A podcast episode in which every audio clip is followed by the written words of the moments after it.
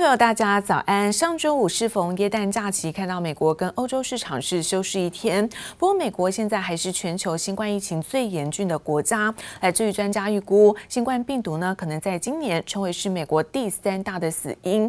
不过，美国人似乎没在怕，有不少人还在耶诞的假期是搭飞机，尤其在平安夜的前一天呢，更有接近了一百二十万人搭机，这个数字打破在三月以来的单日最高纪录。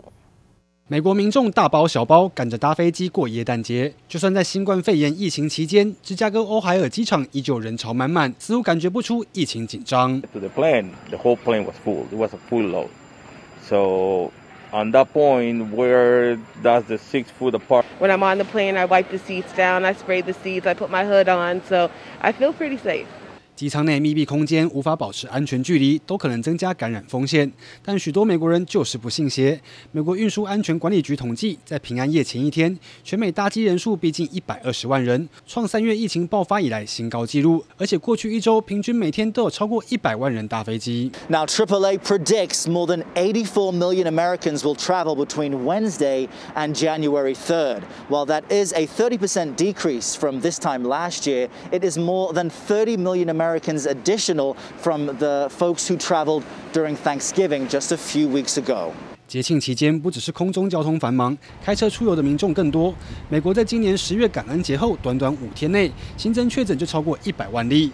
耶诞出游人数更多，恐怕让美国疫情更加失控。Coronavirus is now the third leading cause of death in Santa Clara County. 加州已经有超过两万人因新冠肺炎病逝，累计确诊破两百万大关，全美最高。有专家预估，如果疫情在美国持续恶化，新冠肺炎可能成为今年全美第三大死因，仅次于心脏病以及癌症。吉林部以灯光换综合报道。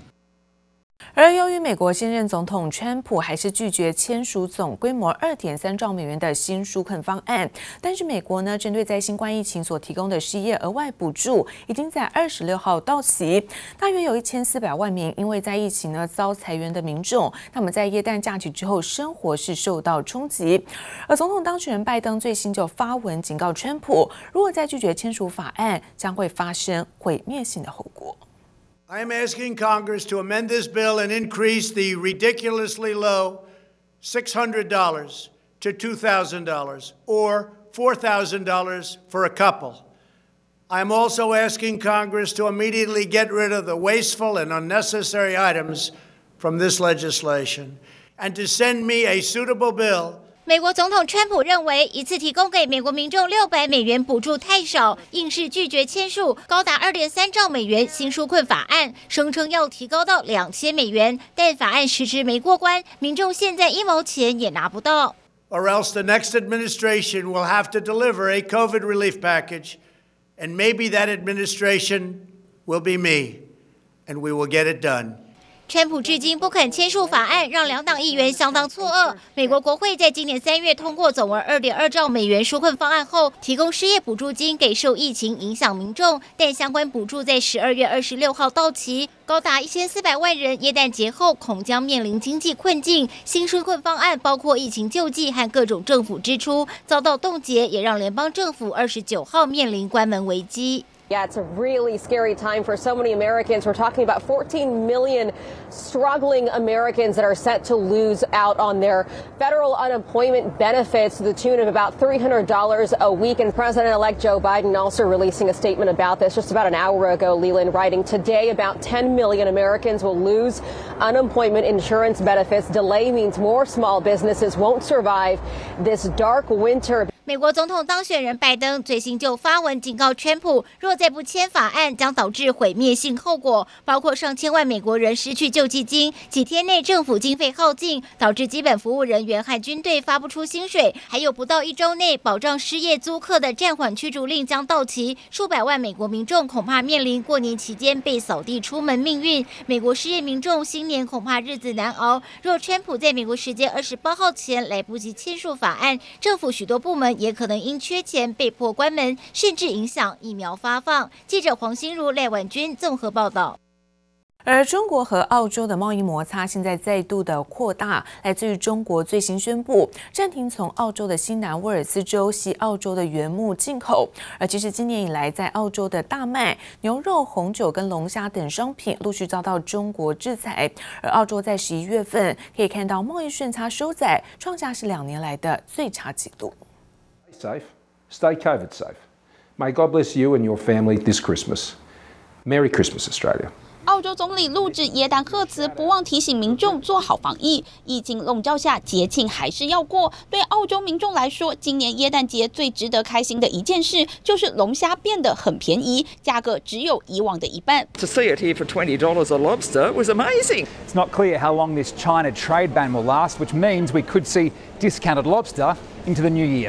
中国对澳洲挑起贸易战，禁止澳洲龙虾进口，龙虾大降价，澳洲民众趁机捡便宜。但少了中国这个大户，影响到澳洲的贸易顺差。澳洲统计局最新数据，澳洲十一月商品贸易顺差收窄到十一亿澳元，创下二零一八年十一月以来首度跌破二十亿澳元大关。No secret that we're having a few problems with China at the moment, and trade on lobster has ceased. Uh, so we have an eight hundred billion dollar, uh, eight hundred million dollar industry here. Uh, that 95% usually heads to China, and it's not at the moment. 澳洲贸易顺差缩水，主因就是对中国贸易的消长。从龙虾、大麦、牛肉、葡萄酒，澳洲各类商品都被中国盯上。最新还包括澳洲新南威尔斯州和西澳洲的原木进口，也被中国以病虫害为由暂停进口。中国对澳洲的贸易制裁效果显现，澳洲十一月对中国出口下降百分之十，从中国进口却成长百分之十一。There's been an eight-month China-Australia political and trade conflict. Now, lots of commodities have been targeted, but not the main trade, which is iron ore. 传出中国下一步可能有意制裁澳洲的铁矿砂。南华早报还报道，澳洲昆士兰一间肉品厂遭中国封杀，八千多公斤的冷冻牛肉滞留在南京港口。还有间澳洲啤酒厂出口近九千公升精酿啤酒，因标签错误被扣留在厦门。中澳两国贸易摩擦持续扩大。记者王新文、林巧清综合报道。而劳动基金的炒股案持续延烧到了多家的投信业者，现在引发了是金融圈的动荡不安。而对此，投信投顾公会的理事长张锡是首度的信心喊话。张锡强调，现在劳动基金炒股案是少数经理人，那么违背是诚信的个人行为，而多数基金的代操业者，这个绩效都明显胜过大盘。劳动基金炒股案，从前保家资产执行长唐楚烈、前劳动部官员尤乃文遭收押后，北检陆续查出富华投信、统一投信等主管涉嫌配合保家操作股票，引起投信业动荡不安。劳动基金炒股案持续延烧，不止富华、统一、群益等多间投信高层遭到约谈，也让投信投顾公会强调，多数业者仍是谨守自律规范。投信投顾公会理事长张锡首度出面信心喊话。张锡强调，劳动基金炒股案是少数经营人的个人行为，多数代操业者都积极帮劳工争取收益。这个真的是少数经营人的特别案例了哦。那多数的呃全委的 mandate 的绩效都还不错，而且基本上都符合这个公司治理原则。其实很多人认为这个这个呃劳退的资金的一个，就是说他们。委托出去是是一个透过什么黑箱或者是什么券商，其实并不是这样，他是透过学者专家组织一个评审评审委员。张行同时也提出建言，包括投信业者调查后确定不法，建议劳退基金把不法公司的股票部位收回，再委托其他家投信管理。也强调未来强化监管代操基金操作流程，推动劳退自选自提方案，希望未来将主导权回归到劳工身上。每个业者都是要考虑你的。呃，风控啦，你的绩效你怎么去配置？基本上它的程序非常严谨，只要是针对确定涉案的操盘人的基金，可能就收回。那用股票收回，有股票委托，但它不是全面收回，是只针对，因为每个基金业者，他多数经营人都是都是表面有问题，只有少数的业少数的经营人，那会在这边收回来，然后用股票来委托，所以也不会造成市场的卖压。劳动基金运用局最新也表示，十一月单月收益数两千四百亿元，预估十二月会比十一月更好，今年将是正收益。今年一到十一月台股大盘上涨百分之十四点三八，劳动基金自营部位更有百分之二十四点七四的操作报酬率，代表基金报酬率其实不差。张喜与基金运用局持续呼吁，也希望相关风波尽速止血，不再继续延烧。记者刘富慈、林秋祥台北采访报道。而低利率的环境加上了疫情冲击，金管会宣布，那么启动银行业的一个监理压力测试，如果没有办法通过，将会请各银行考虑来调整相关的鼓励政策。公卫事件重挫全球金融产业，不少国家都祭出限制股利发放措施。金管会也在二十四号宣布启动银行业监理压力测试。如果压力测试不过关，除了会要求以普通股增资、调降现金股利比重、多发股票股利，并减少高风险资产、降低股票部位。其实压力测试的部分的话，我们可以把它想象成说，它是对呃银行类股的一个防灾演练啊。如果银行本身没有办法通过压力测试的话呢，我们就会很合理的去预期这间公司它可能明年现金股利的发放哦，应该就不会那么的大方了哦，那可能顶多维持今年的水准，甚至会更低的一个表现哦。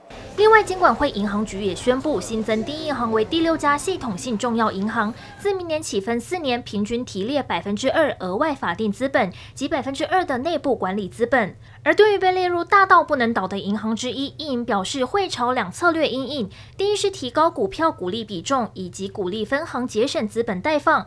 只是近年来金融业除了降息的利空，政府祭出的纾困贷款也使金融股余放比转差，包括彰银、台企银、兆丰银等余放比上升比例都超过百分之零点一。在纾困过后，很多家银行的余放比的比例在前跟后至少都跳升了将近一倍以上的一个程度，吼。它背后所呃预含的意思就是说，未来的呆账金额预放比跳升太快的呃银行的话呢，我们就建议你做避开的动作。那甚至呢，你可以直接挑呃跟银行业务比较没有关联性的公司，这样子也是另外一种投资的选择。财经部落客股鱼建议，存股族不用急着弃守，仔细观察余放比，还是能为自己挑选出适合的存股投资标的。记者黄柔、谢龙镇台北采访报道。